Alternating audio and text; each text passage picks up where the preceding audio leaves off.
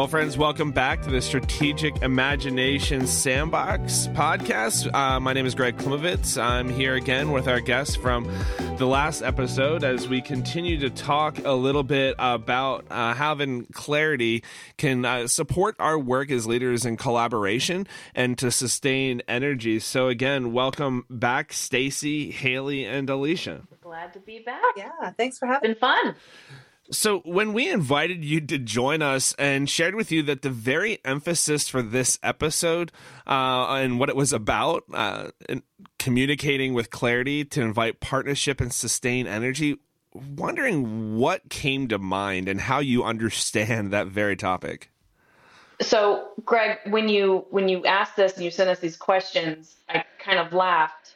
Um, because when you have clarity around your objectives, around your mission, it just makes communication that much easier.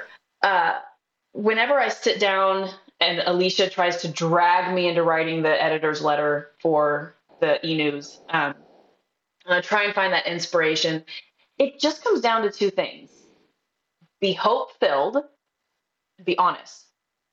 And what that means for me, because we're asking that of the leaders within GOL, be hope filled and be honest. This is two sides of a very complex coin.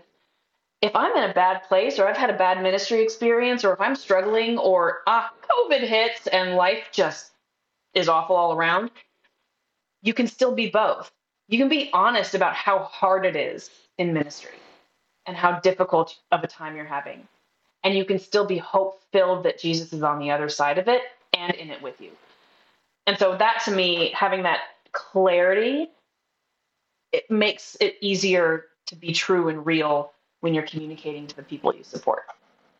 Yeah, I mean, and we communicate with clarity on the reg because we desire to invite partnership and sustain and promote energy and engagement.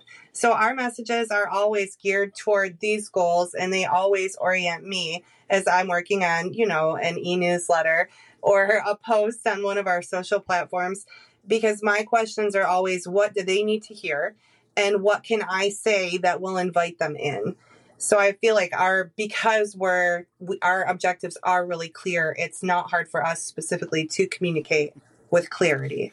One of the things I'm thinking about, and I even just wrote it down as I'm hearing it, is communicating with clarity. I, I'm wondering one of the reasons why it's hard for us to communicate with clarity is because we're trying to do too much, which actually may be something that undercuts collaboration because collaboration trusts that we aren't the only ones doing important work.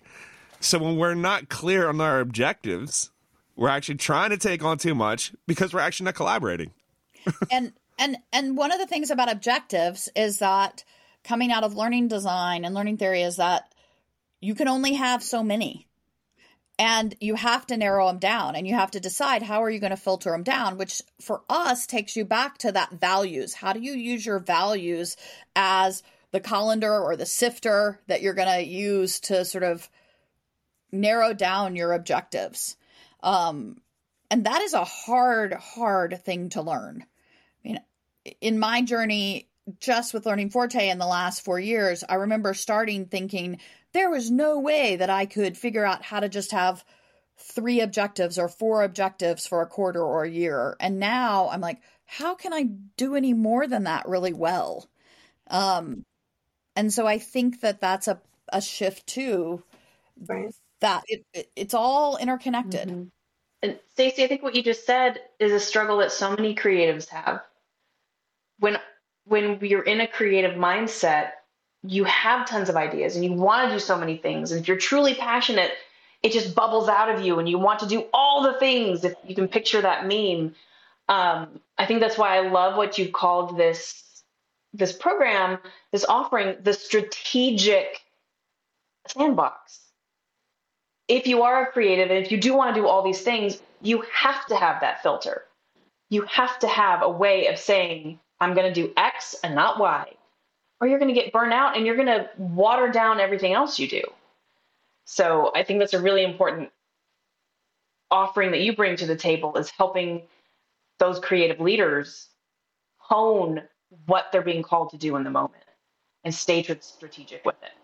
And I would say that like strategic imagination for us is doing that creativity within the context, which is exactly what you all have done with GOL. As you've said, our lay leaders have a different context. Our hybrid vocation leaders um, have a different context. So uh, one of the things that I'm thinking about is uh, we talk a lot about collaboration, but uh, we we collaborate because we're all also navigating change right? And in order to navigate the change, we need to broaden the scope of who we're engaging. Um, to, like you said, to bring them in, uh, to bring folks in, or to extend ourselves out. And it kind of goes both ways. And so in the sandbox, we talk a lot about shaping change and leading in the midst of it with intentionality and, like you said, that strategic imagination. So, how has a clear communication and collaboration approach related to how you have led through and shaped change as a part of GOL? So, clear communication and collaboration as we've worked through really hard things. Like an example of that is all of the meetings that like we had Haley and I and we met with you Greg talking about like shutting down our private Facebook page to our network. And what we wanted to do was move them over to a new platform. And so out of that desire came all of these like really intentional conversations where we're really weighing, you know, the benefits or the risks. We're really trying to analyze everything. I mean, every like literally analyze using analytic tools. And so even though we talked about it and we made the decision. We're not just going to live here forever if it's the wrong decision. So we've just started some focus groups with people within the network to talk about Mighty Networks, to talk about that migration. Because really, at the end of the day, it's about what they need and not whether or not the decision that we made is a decision that has to stand for all time. Because that's not collaborative leadership. That's just like being a dictator we're under a Trinity Wall Street grant to do X. And what we're learning is, you know what? That might not be exactly what the network needs, wants, or deserves. Um, and so it feeds beautifully into our, our biggest partnership, our biggest relationship, which is the Episcopal Church Foundation. Part of what we use the Mighty Networks platform for is to gather some of these amazing ideas that are happening in boots on the ground ministry. Um, there, uh, George Hardy in Lusk, Wyoming.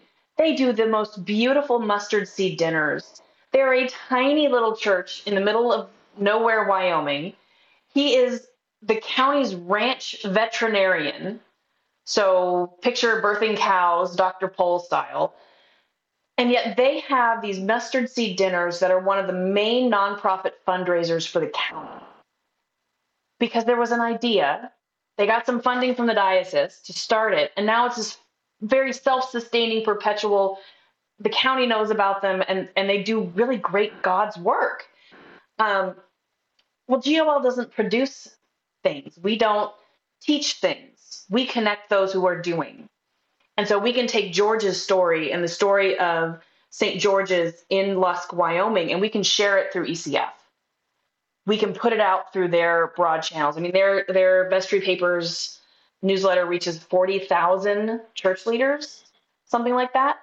And so taking the learnings from within the network, hearing what's working for them through the platform, capturing the stories that are happening on that platform, but then working with a partner to share that innovation with the wider church. It just all kind of layers in to de-siloing um, a lot of people who've heard of Gathering of Leaders call us the super secret, super secret society of the church, and that's just because we don't we don't produce, we don't put stuff out there, we don't teach.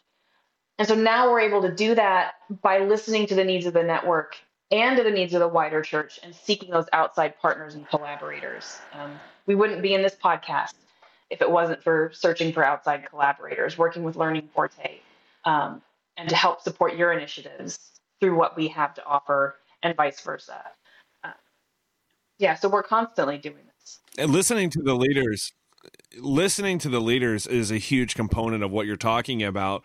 And one of the things that we're that I'm also thinking about is how you in your work of collaboration and your clarity of objectives, you have to be so very careful and intentional to not allow the practice that you've discerned to replace your value because if you do that, that then will just destroy collaborative approach to leadership and it will destroy your ability to live into your objectives. And that's what happens so often right? A lot of us will get stuck and will flip the model as the mission. And that that just is is no good. So a final question we have for you all has to do a little bit um, with with that very thing. As as folks who are kind of talking through this collaborative approach uh, what questions are you presently asking about your leadership in the midst of an increasingly hybrid world and how how have you incorporated any of this into your work as a leader I think for me, we're really talking right now about the best ways to encourage connectivity and really the best way to engage with our leaders outside of gatherings. Like, is that in person gathering the intentional move that a, a, person is going to make inside of our network? Or are there wider virtual ways that we can bring people together? And so that's where we're really, really listening hard in our focus groups right now um, to help us make decisions about I mean, like decisions really grounded in what the leaders are telling us they need about how we continue to engage and connect our communities online. I would layer on top of that how we connect our networks in person. Mm-hmm. Um, yeah. There is so much hybrid back and forth. You know, Learning Forte does a great job of talking about digital tools, digital spaces, but ultimately relationships and human connectivity. Um, as we're growing these different networks, we've alluded to our original network. Uh, they're definitely more traditional uh, interpretation of clergy. Now we have our bivocational, multivocational network, our lay leaders. One of the fun things we are working on right now is where's the overlap in that Venn diagram? Um, we're hearing great uh, energy within the network for an all hands on deck gathering. What would it look like to have all of these leaders in a space, all these different kinds of leaders.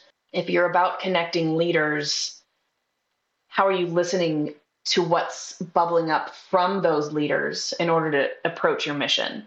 Um, and and stepping away from what you think might be the best idea and listening to what they're bringing to the table. Uh, it, humble yourself, and you're going to get a better outcome. I love that, Haley. And that's a that's a great way to segue out. I remember one of the the earlier conversations we've had with on the podcast is talking about the expansive inc- inclusivity, and we've talked a lot about how when you bring folks into your collaborative work, you're not bringing them in as in like this is what we're doing, this is what's most important, but you're bringing them in so that you can actually be changed as an organization and changed in a way that improves your work and your mission because it's so deeply values aligned. So, thank you for how you've shaped our conversation today about the integration of your approach to collaboration and um, objective clarity. Uh, and we're looking forward to how we can kind of bring this conversation in for at least a little bit of a landing as we talk feedback in the next episode. So, thank you, Alicia and Haley. Yeah, you're welcome. This has been fun.